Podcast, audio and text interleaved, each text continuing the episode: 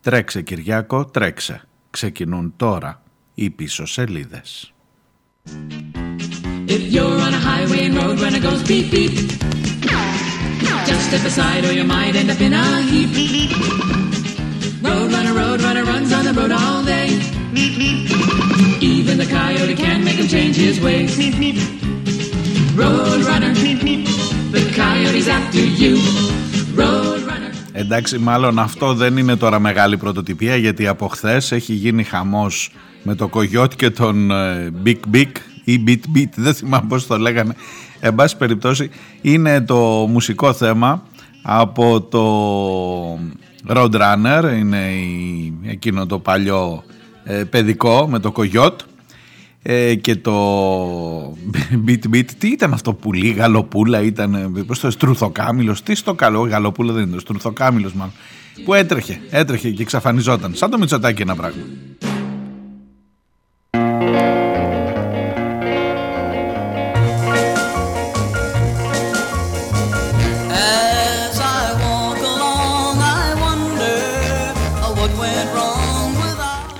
His Little Runaway ήταν η φάση χθες στη Βουλή. Και με ένα το ατόπιμα ε, διαδικαστικό, κοινοβουλευτικό και με μια κατάσταση από την οποία, ξέρετε, εντάξει, την είδαμε όλοι νομίζω, ξέρετε για τι πράγμα σας μιλώ, αν δεν ξέρετε θα σας πω, μην ανησυχείτε.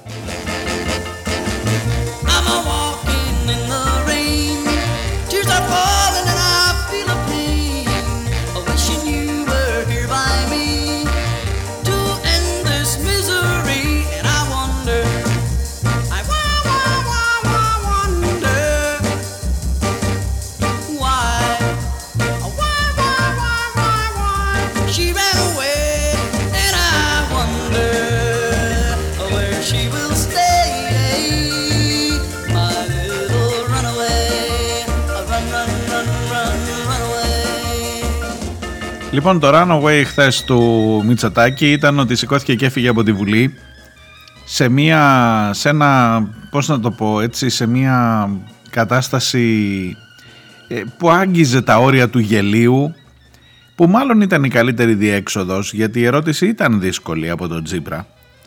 Ε, όχι τόσο γιατί ήταν καμιά φοβερή αποκάλυψη αλλά γιατί σε ένα σημείο που θα έπρεπε να πάρει θέση ο Μητσοτάκης ε, όλες, οι, όλες οι πιθανότητες, όλες οι θέσεις, οι πιθανές που θα μπορούσες να πάρεις είναι προβληματικές.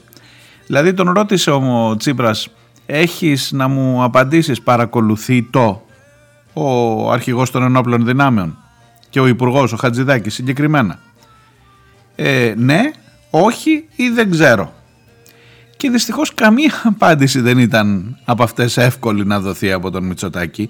Εδώ υπάρχει κάτι από κάτω, δηλαδή πέρα από το σκηνικό, τώρα αυτό, ακόμα και αυτό το beat beat που σας έβαλα εγώ στην αρχή, το χρησιμοποιεί η νεολαία ΣΥΡΙΖΑ για να κοροϊδέψει τον Μητσοτάκη και εγώ έρχομαι τώρα λίγο σαν παρακολούθημα και κάνω αυτό. Αλλά άσε λίγο τον ΣΥΡΙΖΑ στην άκρη, θα, θα τα πούμε και παρακάτω. Ε, φαίνεται ότι υπάρχει ένα πρόβλημα, ξεκάθαρο. Φαίνεται ότι ο Μητσοτάκης σε αυτή την ερώτηση στριμώχτηκε και στριμώχτηκε άσχημα. Υπάρχουν κάποιες πληροφορίες που λένε ότι ίσως το Σαββατοκύριακο που μας έρχεται να δούμε τις πρώτες αποδείξεις για τις παρακολουθήσεις.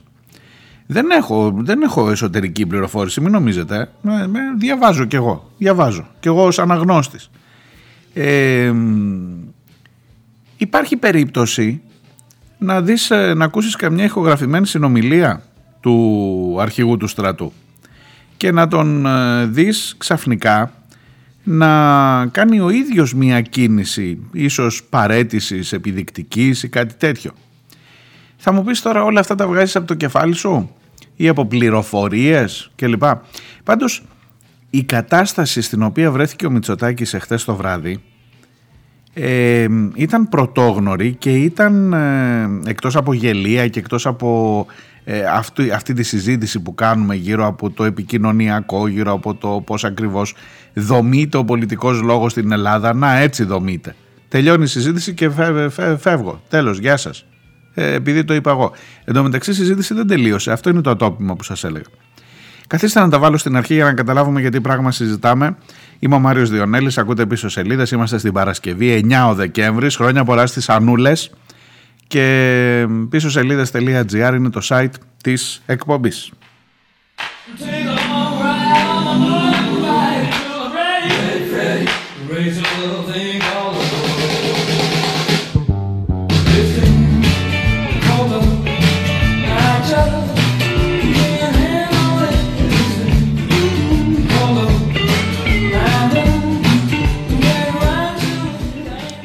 Λοιπόν, κοιτάξτε να δείτε τι καταλαβαίνω εγώ από τα χθεσινά. Ε, καταρχάς να σας πω το διαδικαστικό. Όταν μιλούν σε επίπεδο προημερησίας διατάξεως οι αρχηγοί, της Βουλή, οι αρχηγοί των κομμάτων στη Βουλή, ναι, τηρείται αυτό το σχήμα ότι τελευταίος μιλάει ο Πρωθυπουργός. Τι να κάνουμε τώρα, ναι, έχει δίκιο ο Μητσοτάκης αυτό. Τελευταίος μιλάει ο Πρωθυπουργός. Δηλαδή, ρωτάς, απαντάει. Κάνεις δευτερολογία, απαντάει. Ή ξεκινάει αυτός, βάζει το θέμα, αν είναι προημερησίας διατάξεως, λέει ήρθαμε να μιλήσουμε σήμερα για, την, ε, για το ασφαλιστικό, ξέρω. Βάζει το θέμα, μιλάει ο επικεφαλής της αξιωματικής αντιπολίτευσης, μιλούν οι αρχηγοί εννοείται, κάνει δευτερολογία, κάνει τριτολογία και μετά τελειώνουμε. Έτσι είναι ο κανονισμός της Βουλής. Με μια μικρή λεπτομεριούλα. Ότι εχθές δεν ήταν τέτοια συζήτηση. Χθες ήταν συζήτηση επί του νομοσχεδίου. Δηλαδή, έχουμε μείνει όλοι στην εικόνα της αποχώρησης του Μητσοτάκη που είπε ε, τι να κάνουμε κύριε Τσίπρα, εμείς μιλάμε τρεις φορές, εσείς μιλάτε δύο. Έτσι λέει ο κανονισμός.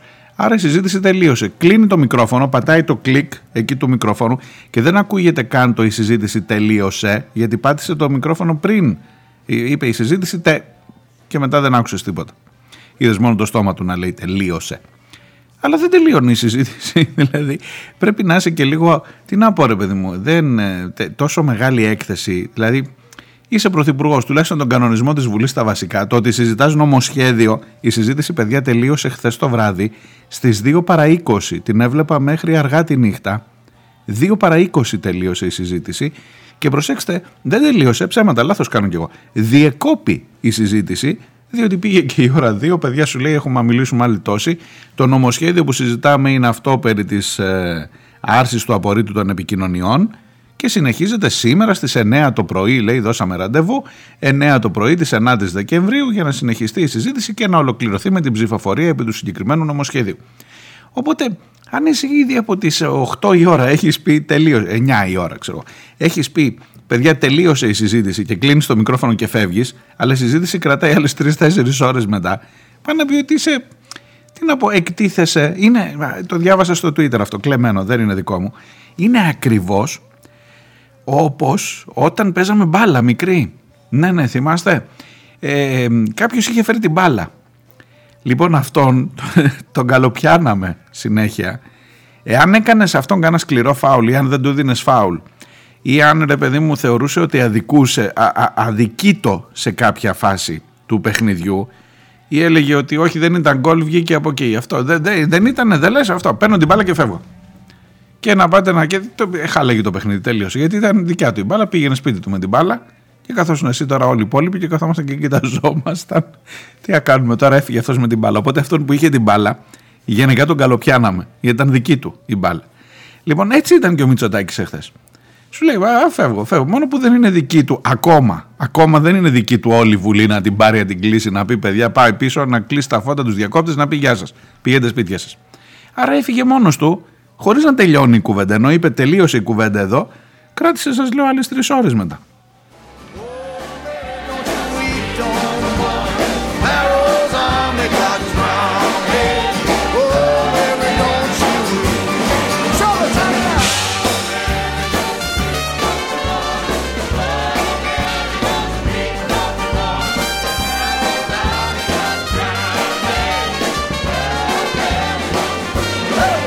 Η ερώτηση, η ερώτηση τώρα που έγινε και τον έφερε σε δύσκολη θέση από τον Τζίπρα. Μπορείτε, του λέει ο άλλος, να μου πείτε αν παρακολουθεί το ο αρχηγός των ενόπλων δυνάμεων και ο υπουργός ε, ε, Χατζηδάκης. Ε, θέλω λέει ένα ναι, ένα όχι, ένα δεν ξέρω. Και μάλιστα έκανε και το show του ο Τσίπρας. Ε, είπε κατεβαίνω, σταματάω τη δική μου δευτερολογία, κατεβαίνω και σας δίνω το λόγο. Εκεί τώρα παρενέβη, υπήρξε έτσι μια μηχανία. Μετά παρενέβη ο πρόεδρος της Βουλής που λέει άμα μιλήσει τώρα ο Πρωθυπουργός, Μετά δεν ξαναμιλάτε. Κάπως έτσι. Τελειώνει η μεταξύ τους, όχι η συζήτηση για το νομοσχέδιο, η μεταξύ τους συζήτηση. Μετά δεν έχετε ξανά το λόγο, εν πάση περιπτώσει. Θα μιλήσει ο Πρωθυπουργός. Οπότε ο Πρωθυπουργός, ακούγοντας αυτό, σου λέει έτσι είσαι. Μ, δεν θα σου απαντήσω τίποτα. Μη με ρωτάς αλήθεια. Το λες τώρα. Είναι δυνατόν να, να, να σου απαντήσω γι' αυτό κλπ. Δεν λέει ούτε ναι. Προφανώς δεν μπορεί να πει ναι, παρακολουθούσα. Ούτε όχι. Γιατί ξέρει ότι μπορεί αύριο μεθαύριο να έχεις κάτι που να αποδεικνύει περίτρανα. Ξέρει αν παρακολουθεί το τώρα. Μην λέμε βλακίες. Αλλά δεν μπορεί να πει ούτε δεν ξέρω. Επειδή η συγκεκριμένη παρακολούθηση γινόταν από την ΑΕΠ. Τουλάχιστον όπως έχει καταγγείλει ο Βαξεβάνης με το ντοκουμέντο, ε, όπως έχει αποκαλύψει. Άρα λοιπόν όταν η ΑΕΠ είναι υπό τον έλεγχο του Πρωθυπουργού και όταν η, η υπό τον έλεγχο του Πρωθυπουργού ΑΕΠ πιθανολογείται ότι παρακολουθεί τον αρχηγό των ενόπλων δυνάμεων, ούτε δεν ξέρω μπορεί να πει ο Πρωθυπουργός. Διότι αν αύριο σκάσει κάτι μία απόδειξη που να δείχνει ότι με την υπογραφή της εισαγγελέως και με εισήγηση κλπ. κλπ όντως παρακολουθεί το αρχηγό των ενόπλων δυνάμεων, πάλι θα έχει εκτεθεί και έχει κάνει από πριν ε, και τα κουμάντα του ο Τσίπρας και του έχει πει αν σε κάτι από αυτά που θα μου απαντήσετε αποδειχτεί ότι μου απαντάτε ψέματα οφείλετε να παραιτηθείτε. Οπότε εκεί σου λέει μωρέ δεν το κλείνω το μαγαζί να πάρω την μπάλα να φύγω να πάω σπίτι και την πήρε και έφυγε.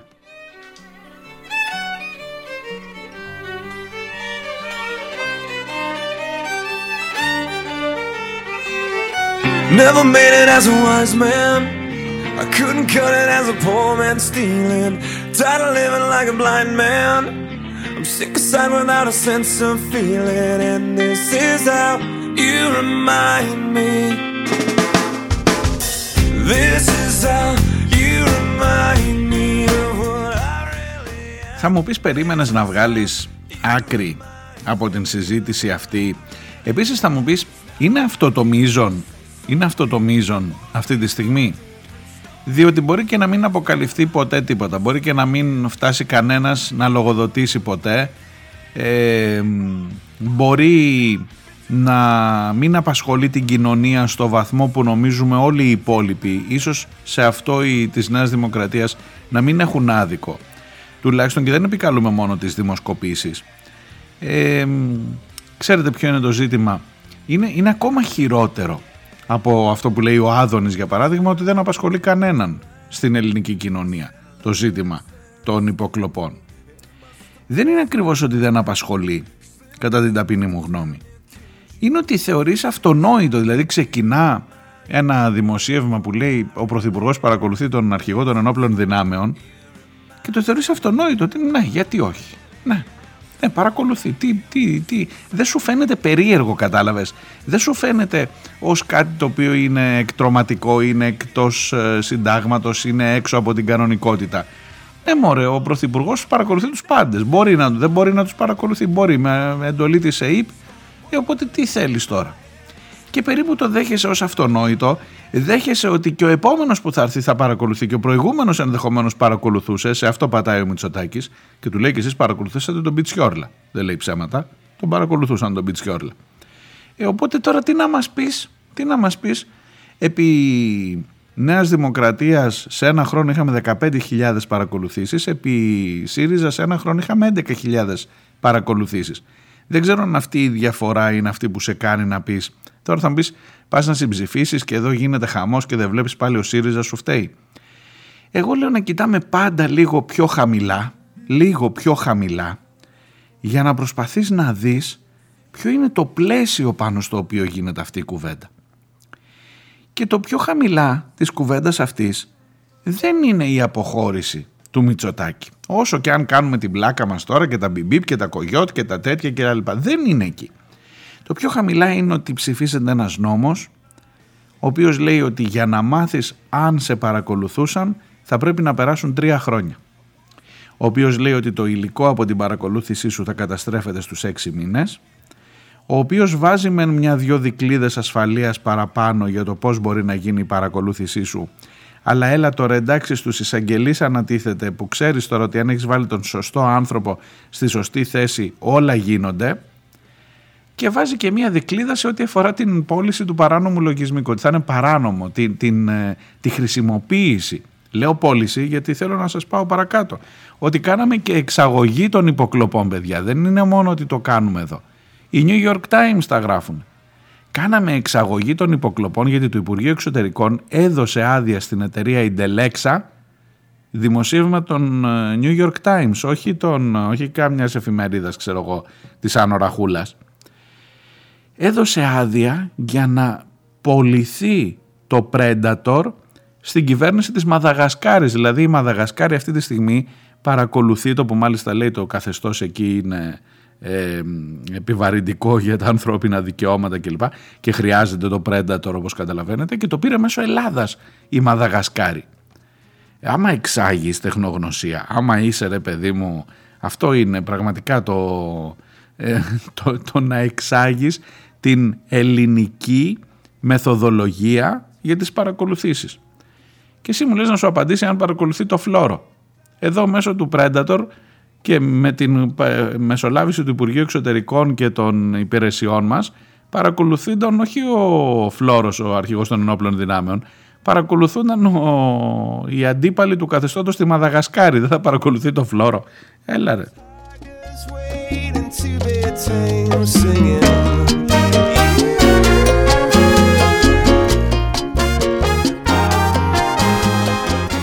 Για ρίξτε μια ματιά σας παρακαλώ. Η Γκάνα με τη Μαδαγασκάρη πέφτουν κοντά στο χάρτη. Αλήθεια δεν, δεν το έχω τώρα πρόχειρο.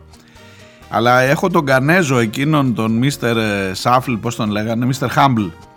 Που ακόμα απορώ πώς έφτασε στην Γκάνα η χάρη μας να τραγουδάνε για τον Μιζωτάκη στο Stop Spying on Us. Μήπως κάτι παίζει, μήπως είναι κοντά εκεί, επειδή πλησιάζουμε σε αφρικανικές χώρες. Η Μαδαγασκάρη είναι νησί, είναι στα νότια, στα, στα νότια της Αφρικανικής Υπήρου, νότιο-ανατολικά. Μήπως είναι κοντά και η Γκάνα, μήπως υπάρχει κάποια σύνδεση που δεν την έχουμε καταλάβει, γιατί πολλά μαζεμένα έχουν, ε, έχουν πέσει τα περίεργα το τελευταίο διάστημα.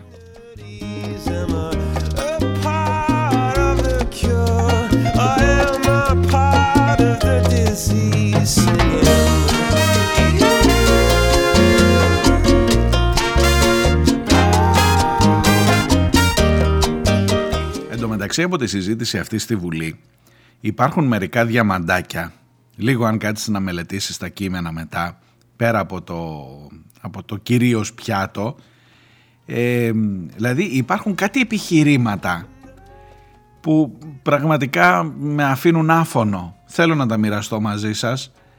Ε, άκου τώρα επιχείρημα. Μη μας κουνάτε το δάχτυλο εσείς για το αν παρακολουθούσαμε τον αρχηγό των ενόπλων δυνάμεων διότι ποιος μας το κουνάει το δάχτυλο, εσείς που δεν ψηφίσατε τα ραφάλ και τις φρεγάτες; Δηλαδή, να πιάσεις, τα, να, να τραβάς, να μην σας πω τι, τι να τραβάς τώρα. Ε, οι φρεγάτες και τα ραφάλ είναι το Holy Grail, όπως καταλαβαίνετε, της, ε, της Ελλάδας. Εφόσον δεν ψήφισες, καταρχάς για τα ραφάλ έχει ψηφίσει παρόν, μην αγχώνεσαι, για τις φρεγάτες νομίζω Μάλλον για τις ε, φρεγάτες ψήφισε παρόν και για τα ραφάλ έχει ψηφίσει ναι ή κάνω λάθος, τον αδικό.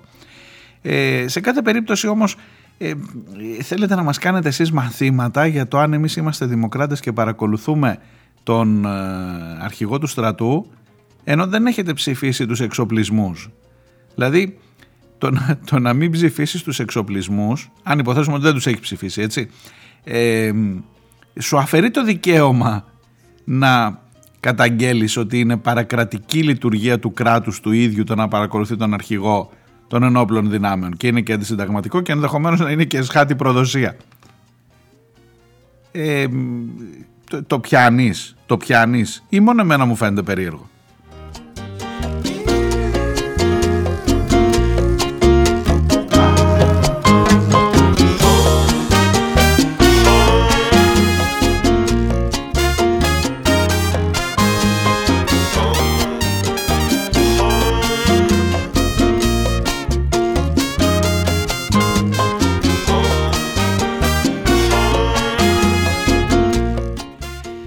Κατηγορείς εμένα που λέω ότι είναι ίδιοι. Να κοιτάς προς τον εαυτό σου, να κοιτάς προς τον καθρέφτη. Να κοιτάς αυτό που αποτυπώνεται έξω. Εγώ εκεί τουλάχιστον εστιάζω. το πρόβλημα. Προσπαθώντας να φύγω λίγο όσο μπορώ να πάω λίγο λίγο χωρίς να κάνω καμιά φοβερή αποκάλυψη ή ανάλυση σε βάθος. Αλλά να κοιτάξεις σε ένα δεύτερο επίπεδο τα πράγματα. Γιατί παρόλα αυτά, γιατί ένας πρωθυπουργός που δραπετεύει έτσι από τη Βουλή, Φαντάσου αν χρειαστεί να κάνουν debate αυτοί, καλά εννοείται ότι ο Μητσοτάκης δεν θα πάει σε debate ποτέ από ό,τι φαίνεται, τουλάχιστον ένας με έναν, το πολύ πολύ να είναι όλοι μαζεμένοι για να, ξέρεις, ε, να ρεώνει το πράγμα, να χαλαρώνει και να γίνεται σούπα. Ε, Απ' την άλλη πλευρά βέβαια καλό είναι και δημοκρατικό να είναι όλοι στο debate, όχι μόνο οι δύο, δεν ισχυρίζομαι ότι θα πρέπει να είναι μόνο οι δύο. Σε κάθε περίπτωση όμως άμα δεν μπορεί να μπει να απαντήσει σε δύο συγκεκριμένες ερωτήσεις, ειδικά όταν ξέρει ότι μπορεί να τον εκθέσουν οι απαντήσεις που θα δώσει, πόσο μάλλον να βρεθεί σε έναν κανονικό διάλογο μεταξύ πραγματικών κανονικών ανθρώπων. Ναι, δεν συνηθίζεται τέτοιο διάλογος, είναι αλήθεια. Όμως αυτό που ήθελα να σου πω ότι είναι λίγο πιο κάτω είναι ότι έχεις ε, πιστεί, εγώ αυτό το μήνυμα παίρνω, ότι δεν αλλάζουν τα πράγματα ρε παιδί μου. Ότι παρόλα αυτά η Νέα Δημοκρατία είναι μπροστά 6, 7, 8, 10 μονάδες. Ότι παρόλα αυτά δεν υπάρχει μια συγκεκριμένη ορατή εναλλακτική. Ότι παρόλα αυτά που ζεις και παρόλα αυτά που βλέπεις να διαδραματίζονται μπροστά σου είναι σαν να έχουμε κολλήσει με την ε, φωτογραφία της στιγμής από το 2019 που δεν έχουν αλλάξει τα πράγματα ενώ έχουν περάσει τόσα και τόσα και έχουν περάσει φυσικά και 35.000 νεκροί, μην τους ξεχνώ, με την πανδημία. Εσύ είσαι κολλημένος εκεί, σαν λαός εννοώ, ότι τι να κάνουμε τώρα, αυτόν έχουμε, ε, ε, μπορεί και να τα κάνει και καλύτερα σε σχέση με τον Τζίπρα που μας έπαιρνε τις συντάξεις με τα μνημόνια που έβαλε και μας μείωσε και αυτός τις συντάξεις. Ε, τουλάχιστον τώρα δεν μας μειώθηκαν οι συντάξεις Οπότε, άσε που λέει μπορεί να πάρεις κάνα ψυχουλάκι, άσε που άμα είσαι και στην κατηγορία των σωμάτων ασφαλείας θα πάρεις ολόκληρο 600 τώρα. Διαμαρτύρονται, παιδιά, άλλο θέμα τώρα.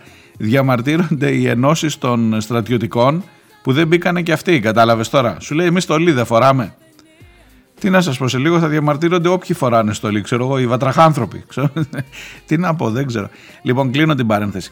Το γεγονός ότι δεν αλλάζει κάτι και το γεγονός ότι όλο αυτό το θέατρο που είδες εχθές στη Βουλή στην ουσία είναι χωρίς πραγματικό αποτέλεσμα για τη ζωή σου στο κάτω κάτω σου λέει στρατηγός είναι ο Φλόρος ε, μπορεί και να δικαιολογείται να τον παρακολουθεί ο Πρωθυπουργός να μην κάνει αυτό. Δηλαδή, κάποιοι μπορεί να το πιστεύουν αυτό, ρε παιδί μου, ότι δεν, δεν τρέχει και τίποτα. Ή ότι και ο επόμενος και ο προηγούμενος που σας έλεγα και αυτοί θα παρακολουθούν. Οπότε εντάξει, τι με νοιάζει εμένα. Αυτό κατάλαβες. Εκεί δεν υπάρχει, δεν, δεν είναι ένα ζήτημα που αλλάζει τη δική σου τη ζωή.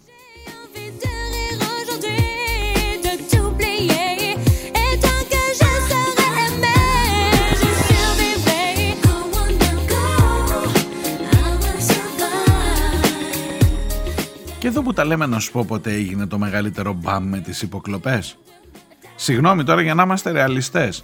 Δες λίγο προς τα πίσω, όχι αυτή τη βδομάδα που πέρασε. Δες λίγο προς τα πίσω. Πότε έγινε το μεγαλύτερο μπαμ με τις υποκλοπές; Λοιπόν το μεγαλύτερο μπαμ θα μου επιτρέψεις έγινε όχι από τις αποκαλύψεις του Βαξεβάνη. Ούτε από τις αποκαλύψεις μετά του βήματος κλπ. Οι αποκαλύψεις του βήματος για το πώς παρακολουθούνταν ο Δένδιας κλπ. είναι μετά, είναι δεύτερο επεισόδιο. Η μεγαλύτερη ε, ε, ο μεγαλύτερος ντόρος έγινε όταν θύμωσε ο Μαρινάκης για ένα πέναλτι που δόθηκε στον Παναθηναϊκό και θεώρησε ότι δεν ήταν δίκαιο. Το καταλαβαίνεις αυτό; Και βγήκε ο κύριος ο Γιάννης Βρέτζος, τον θυμάστε εκείνον τον κύριο τον καλό, που έλεγε μέσα στο Μαξίμου το παρακράτος και η μαφία που κυκλοφορεί και παρακολουθεί τους αυτό κλπ. Τα βρήκανε τώρα, έχει τελειώσει τώρα μάλλον αυτό έτσι. Κάνανε λέει και συνάντηση και μάλλον τα έχουν ψηλοβρει, δεν είναι. Υπάρχουν κάποια προειδοποιητικά ακόμα μηνύματα. Στην ουσία τον ε, Δημητριάδη θέλουν να δούνε στον Τάκο ή του Μαρινάκη και αν γίνει αυτό με λιγάλα, όλα καλά. Τα νέα ήταν που έλεγαν υποκλοπές τέλος. Μετά τα νέα ήταν που έλεγαν ότι το πέναλτι δεν ήταν πέναλτι και ότι ο Ολυμπιακός ε, απειλεί να φύγει από το πρωτάθλημα, ούτε από το πρωτάθλημα έφυγε. Το μόνο που έμεινε είναι ο καυγάς για τις ε, υποκλοπές. Αν ναι, υπάρχουν και κάτι καραμαλίδες, σαμαράδες, ε, Όλγα, Κεφαλογιάννη και λοιποί που λένε όλα στο φως, αλλά σήμερα το νομοσχέδιο που ρίχνει περισσότερο σκοτάδι στις υποκλοπές θα το ψηφίσουν κανονικά και με τον νόμο. Οπότε τι ψάχνεις τώρα, τι ψάχνεις τώρα; Μήπως θέλεις, θα, θα είχες δίκιο να μου πεις δεν βρίσκεις τίποτα πιο σοβαρό να κάνεις εκπομπή, να, να μην μας κουράζεις; Θα το σκεφτώ τώρα στο διάλειμμα και θα τα πούμε στο δεύτερο μέρος.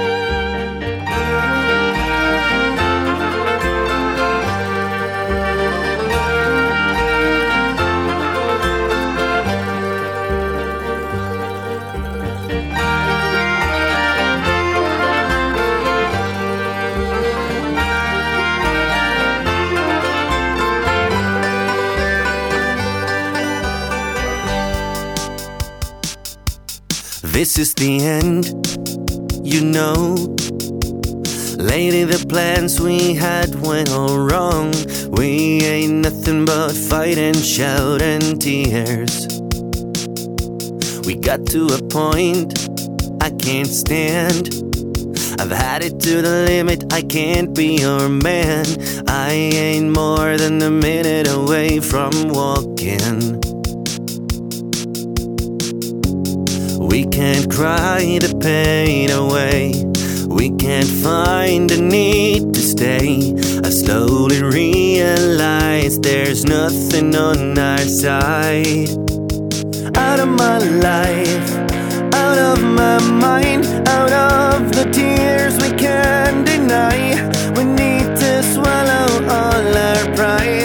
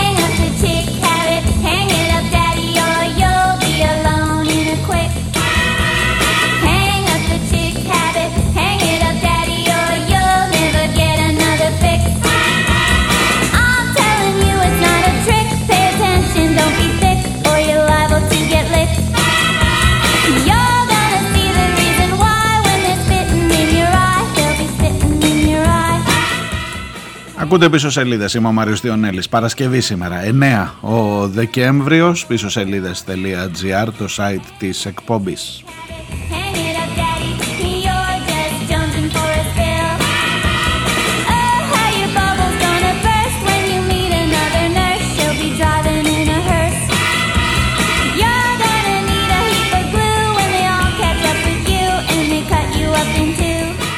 Σας άφησα στο προηγούμενο μέρος της εκπομπής ε, με το ερώτημα στο τέλος μήπως υπάρχει τίποτα πιο σοβαρό να ασχοληθούμε από τον καυγά για τις υποκλοπές που από ό,τι φαίνεται δεν θα, θα φτάσουμε μέχρι τις εκλογές και θα κρύβονται εκτός συγκλονιστικού απρόοπτου ο ένας θα κρύβεται ακόμα και με τις μεθόδους αυτές που είδατε του να φεύγει από τη Βουλή.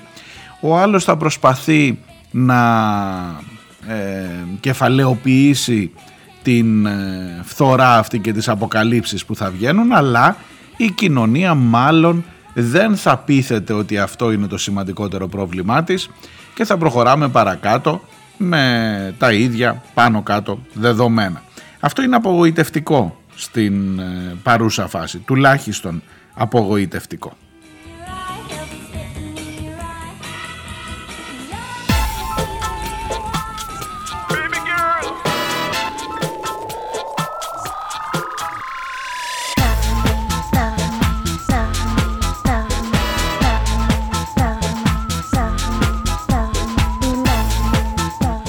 Για να μην με κατηγορήσετε ότι λέω μόνο για τους δύο, έτσι για να το κλείσω, ο Ανδρουλάκης έκανε μια δήλωση που είπε ότι και οι δύο είναι το ίδιο ένοχοι. Ε, άφησε κάποια ερωτήματα για το πώς γίνεται να έχεις δώσει άδεια στην εταιρεία που έφερε τελικά το Predator στην Ελλάδα επί ΣΥΡΙΖΑ όλα αυτά και μετά ο γιος του Υπουργού που έδωσε την άδεια στην εταιρεία να δουλεύει στην ίδια εταιρεία για τον γιο του Τόσκα είναι αυτό για την προηγούμενη κυβέρνηση.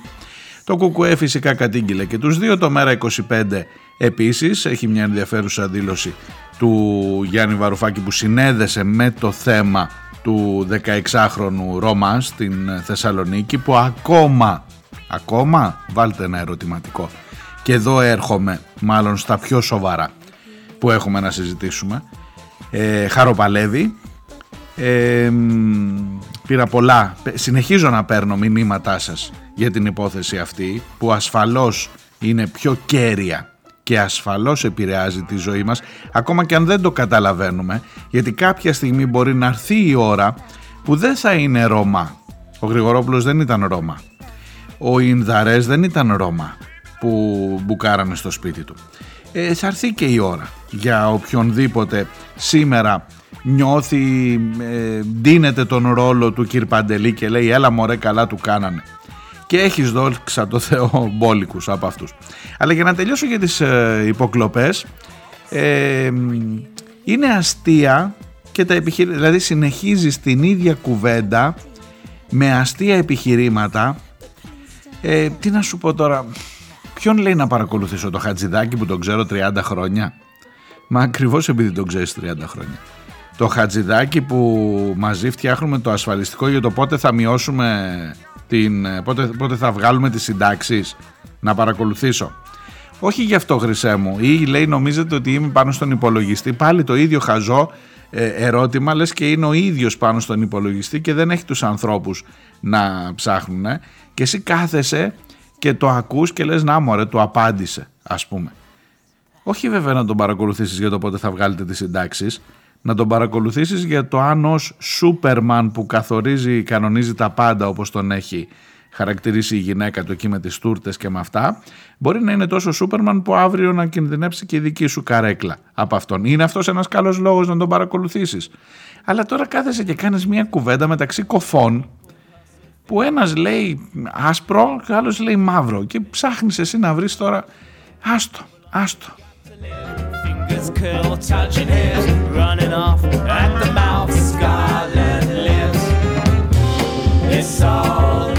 Είναι πολύ πιο σοβαρά, είναι πολύ πιο ε, άξια λόγου τα ρεπορτάζ που μου στέλνει ο φίλος ο Χρήστος από τη Δράμα για τις συνθήκες στις οποίες ζουν οι Ρωμά στην Θεσσαλονίκη.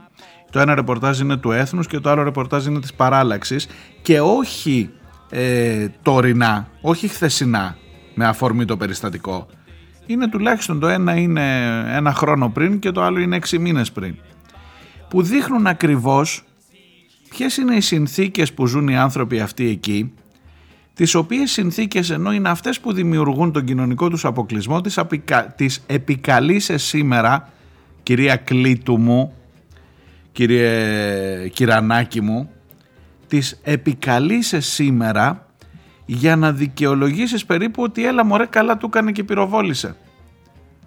Έχεις και τον Κούγια να λέει τι να κάνουμε αναταράξεις η μηχανή ήταν κακό το οδόστρωμα και όπως ήταν πάνω άμα είναι κακό το οδόστρωμα πρέπει να είσαι ηλίθιος για να αρχίσεις να πυροβολείς όταν ξέρεις ότι με το κακό οδόστρωμα μπορεί η σφαίρα αντί για τα λάστιχα να πάει στο κεφάλι. Αλλά μάλλον αυτό δεν θα υποθεί στο δικαστήριο.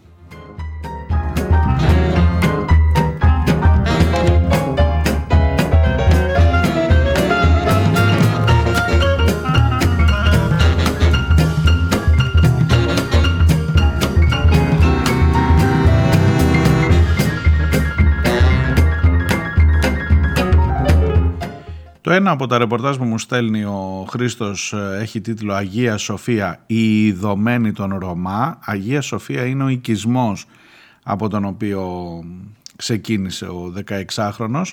Είναι του Μαρτίου του 19.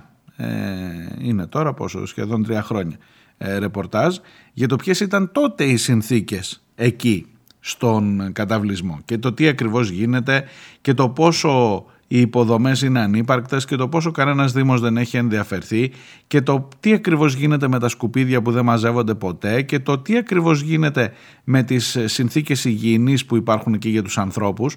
Και ήταν αποκαλυπτικότατο ένα ρεπορτάζ του Αθηναϊκού και Μακεδονικού Πρακτορείου Ειδήσεων αποκαλυπτικότατο για το ποιες είναι οι συνθήκες ζωής εκεί ομοίως και της παράλλαξης τώρα πριν από μερικούς μήνες τον Σεπτέμβρη που μας πέρασε ε, τον Σεπτέμβρη του 2022 που λέει ότι για παράδειγμα οι υπάλληλοι του Δήμου εκεί, εκεί είναι Δήμος Δέλτα ε, έτσι λέγεται ε, αρνούνται να πάνε να μαζέψουν τα σκουπίδια. Υπάρχουν μόνο 20 κάδοι για 3.500 ανθρώπους.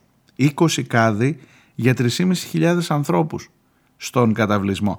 Και αρνούνται οι υπάλληλοι του Δήμου να πάνε να τα μαζέψουν τα σκουπίδια γιατί έχουν δεχτεί επιθέσεις γιατί έχουν γίνει επεισόδια και πηγαίναν κάποια στιγμή το σκουπιδιάρικο με αστυνομική συνοδεία. Και ότι όλο αυτό τελικά είναι το κλίμα, το καθεστώς το οποίο θα το βρουν απέναντί τους οι Ρωμά όταν θα έχουν ένα θύμα δικό τους και θα πρέπει να απολογηθούν και για τα 20 ευρώ βενζίνης και για την φτώχεια και την ε, δυσοδεία μέσα στην οποία ζουν.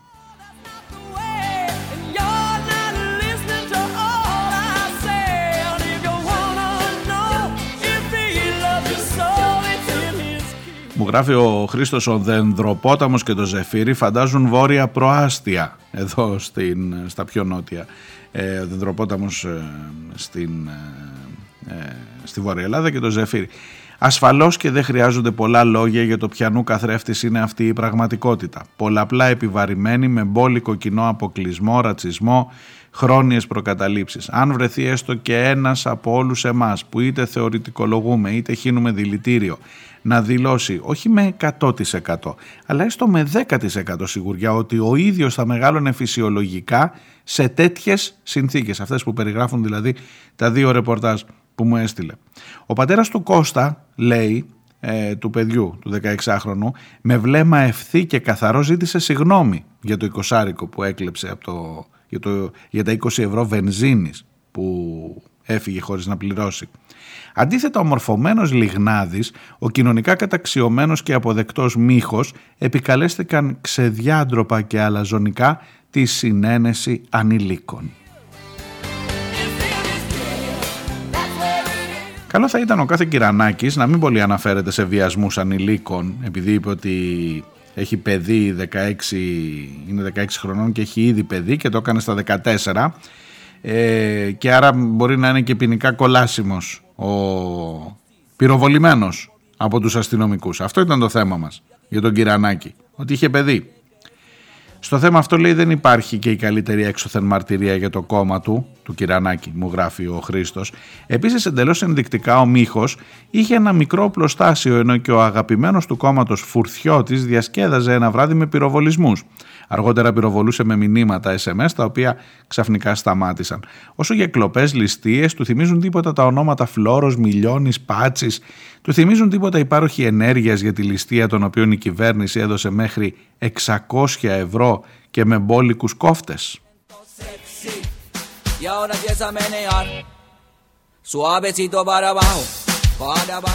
Εδώ δική μου παρατήρηση Χρήστο, είδες ότι τα 600 ευρώ όταν είναι για τους αστυνομικούς δεν έχει ούτε κόφτες ούτε τίποτα. Χραπ καθαρά στο ταμείο, παντελονιασμένα. Τσακ, 600 στον καθένα. Για να πάρεις εσύ 600 ευρώ για το επίδομα το ενεργειακό, energy pass και τέτοια, πρέπει να περάσεις τον παθόν σου τον να κατεβάσεις τη μάνα σου και τον πατέρα σου σε χαρτιά κλπ. για να κοπείς τελικά κατά πάσα πιθανότητα και να το πάρουν ελάχιστη το 600. Εμ, δεν φοράς και εσύ μια στολή, είδες. Και κυρίως δεν πυροβολείς Ρωμά, να τα αξίζεις. Σε οποιαδήποτε άλλη χώρα για το συγκεκριμένο περιστατικό, για το συγκεκριμένο παράπτωμα, το λιγότερο που θα έκαναν θα ήταν να απαγορεύουν σε όλα τα μέσα ενημέρωσης να μεταδίδουν δηλώσεις του Κούγια με πιθανότερο κάποια αρχή να τον έβαζε κυριολεκτικά στη θέση του. Τελικά πολλές φορές παίρνεις αυτό που πραγματικά σου αξίζει. Όταν δεν μπορείς να αξιολογήσεις τις κατηφόρες και τις λακκούβες, όταν είσαι δηλώ ψευταράκος λέγοντας ότι δεν ήξερες τι ήταν αυτός που οδηγούσε, ενώ ήξερες φυσικά, λέω εγώ, τότε μοιραία θα έχεις υπερασπιστεί τον Γκούγια και όλο τον υπόλοιπο εσμό από δημοσιογράφους μέχρι ακροδεξιά τρόλ. Ναι, θα τη βγάλεις καθαρή, ήσυχος όμως δεν πρόκειται να κοιμηθείς. Πριν κοιμηθείς πάντως μια προσευχή στον μπροστάτη σας αυτόν τον Αρτέμιο που ευλογεί τα έργα σας. Είτε έβαλε το χέρι του είτε λούφαρε και κατά τύχη δεν σκοτώθηκε και κάποιος άλλος, για παράδειγμα στο ξενοδοχείο, εκεί που ήταν καρφωμένες οι άλλες σφαίρες.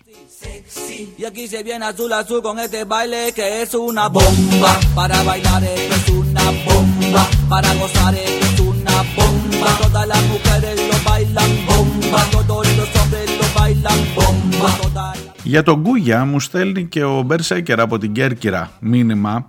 Ε, μου λέει αν και είναι λίγο μάλλον αργά προσπαθήσουμε να μην πέφτουμε στην κλασική παγίδα του Κούγια. Η δουλειά του είναι να αποπροσανατολίσεις, σαν αυτοφοράκιας μπροστινός. Θα πει κανένα δυο χιδαίε ακρότητες, θα προσβάλλει το θύμα όπως πάντα και θα τραβήξει πάνω του την οργή μας. Δεν θα ασχολούμαστε πια με την κυβέρνηση, με την αστυνομία και, τις, ε, υπόλοιπες, και τα υπόλοιπα. Θα ασχολούμαστε με τις ευθύν, και τις ευθύνες τους, θα ασχολούμαστε με τον Κούγια. Καλό είναι να μην του περνάει πάντα αυτό, αλλά ναι, δυστυχώς πιάνει, μου γράφει ο Μπερσέκερ.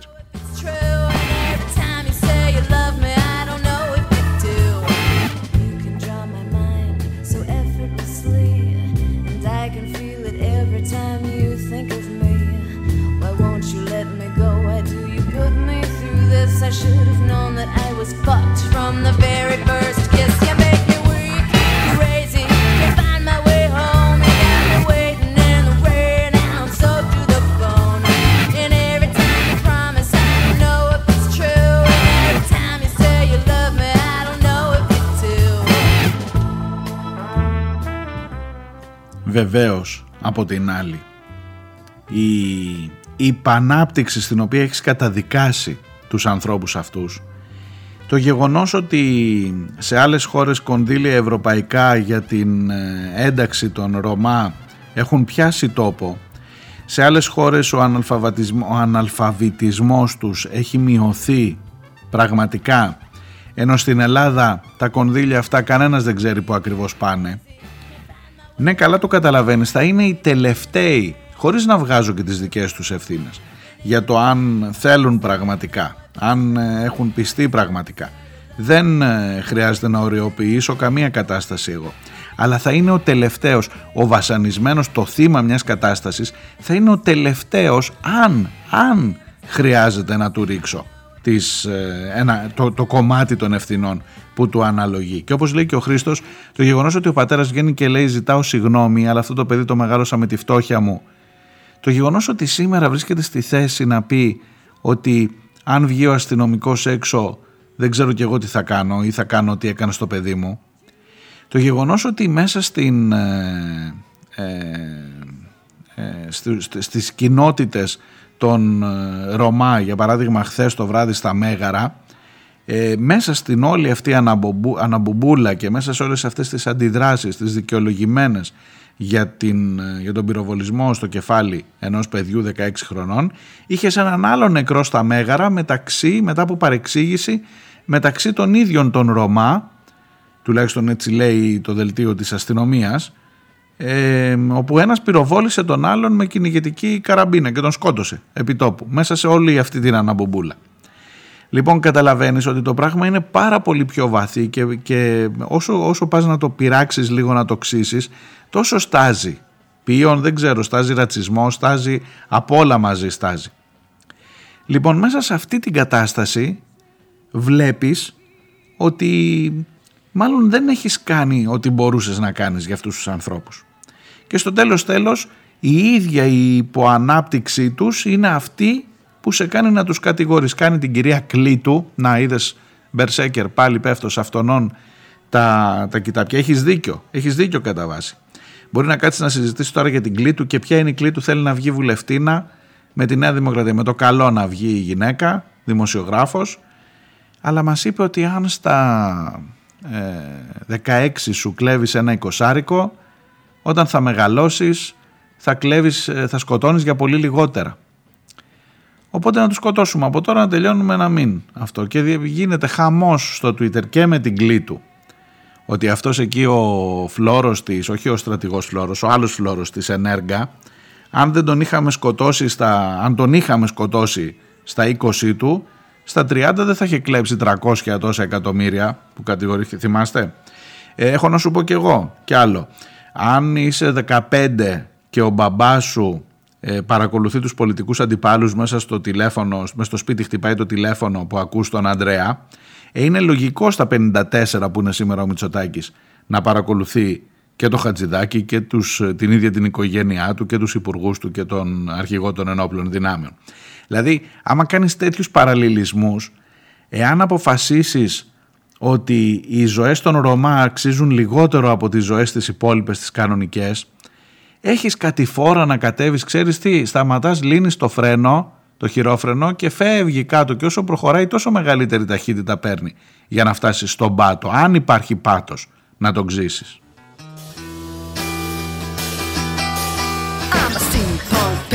on a cabaret stage. I live in Bohemia with Bohemian friends. We're all kind of nuts, but that's okay. We got science and magic in our blood and our brains. Combat boots, Kremlin and lanes. My fishnets are torn. Τα ρεπορτάζ τα βλέπετε.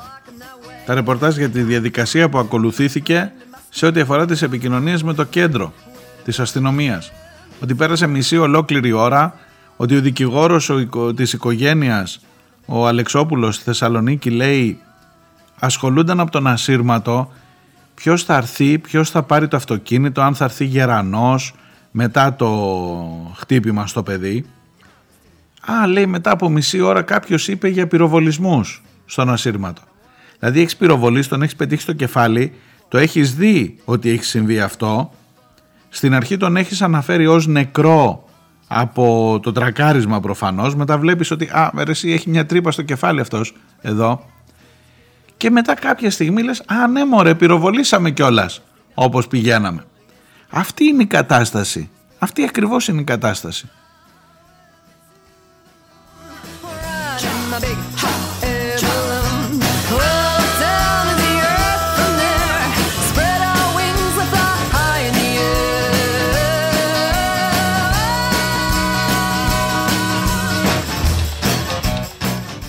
φίλος ο Αντώνης μου στέλνει ένα μήνυμα που λέει πριν μια δεκαετία ε, τα ευρωπαϊκά κονδύλια που δόθηκαν για την ενσωμάτωση των Ρωμά στην Ισπανία απορροφήθηκαν με αποτέλεσμα το 97% των Ρωμά στην Ισπανία να είναι εγκράματοι.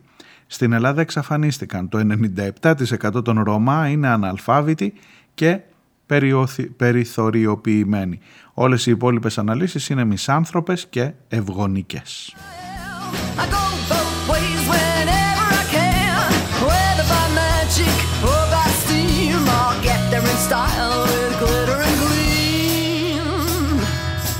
Επίσης μου γράφει για το Ιράν ότι μόλις πληροφορήθηκα ότι ναι μεν καταργήθηκε η αστυνομία ηθών αλλά ο νόμος παραμένει σε ισχύ κανονικότατα. Οπότε μηδένει στο πηλίκο που έλεγε και κάποιος γνωστός μας. Τελικά είναι αλήθεια αυτό που λέγεται τα θεοκρατικά καθεστώτα κάνουν πίσω μόνο για να πάρουν φόρα.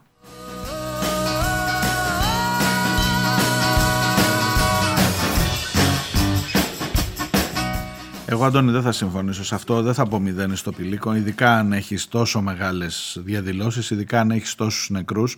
Ε, θεωρώ ότι μένει, κάτι χτίζεται. Ακόμα και αν είναι έτσι όπως τα λες, γιατί δεν έχω ε, πληροφορίες από εκεί.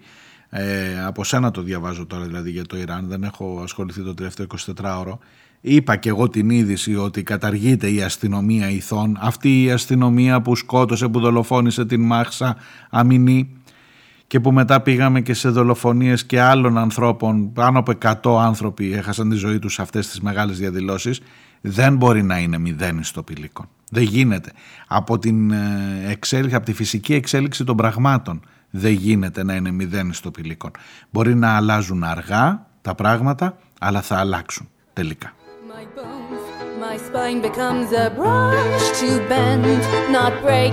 So bend me back again, again, and then the life will come to pass. My dull face in the dark. I dared to heal, and soon, I soon forgot to feel the but everything was gone. The beast, he screams, he begs upon his knees for me to run. I run into his arms, and I have come to pass. Ο Ιωάννης μου γράφει από τη Χαλκίδα ε, και για την ε, εκτός θέματος εγκληματικότητα των Ρωμά είναι απόλυτα λογικό όταν ζεις σε άθλιες συνθήκες και δεν έχεις ούτε νερό να κλέψεις. Τέλος δεν μπορώ άλλο κάθε φορά που κάνω μια τέτοια συζήτηση να ακούω το ίδιο παραμύθι με τα λεφτά των Ρωμά λόγω επιδομάτων. Κάθε φορά ακούω να λένε γνωστοί σε συζητήσεις, ποτέ όμως δεν λένε από πού, από πού έχουν διαβάσει κάτι τέτοιο. Γιατί δεν έχω βρει ποτέ κάτι που να το υποστηρίζει.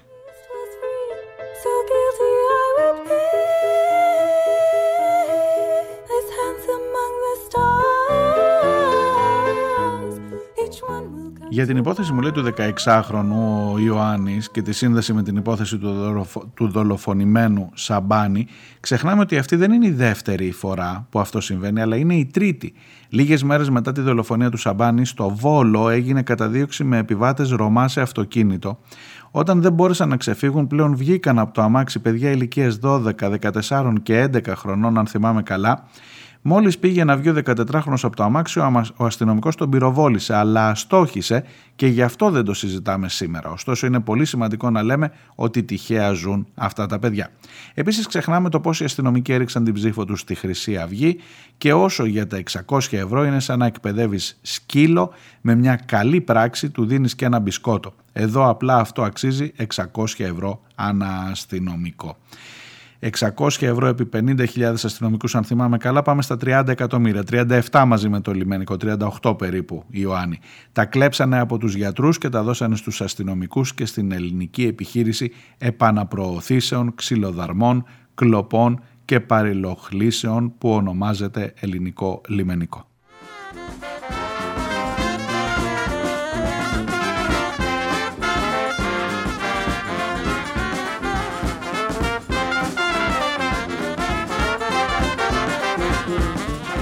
Και ο Θανάσης για το ίδιο θέμα. Συνοπτικά, 300 χιλιάρικα διευκρίνεις στα ποσά, σουλάτσο στα πρωινά, στα πρωινάδικα και καλάθια του Άγιου Βασίλη. για τον Άδωνη προφανώς. Αρχαίας στη συλλογής σου ανεκτήμητης αξίας πρωθυπουργός της χώρας. Μαύρη εργασία, έτσι δουλεύει το σύστημα. Σου κάνουν τη δημόσια υγεία ιδιωτική, όλα καλά. Ρεύμα, καύσιμα στο Θεό, αυτοκίνητα έχουν μόνο οι πλούσιοι, η λίστα δεν τελειώνει. 20 ευρώ βενζίνη, σφαίρα στο κεφάλι, αλλά ναι, ξέχασα, ήταν Ρώμα. Το γκούγια ποιος τον πληρώνει, θα μας το πούνε; Αυτά μου λέει ο Θανάσης. Να είστε καλά, να προσέχετε. Καλό Σαββατοκύριακο, να ξεκουραστείτε όσο μπορείτε. Θα τα πούμε τη Δευτέρα. Γεια.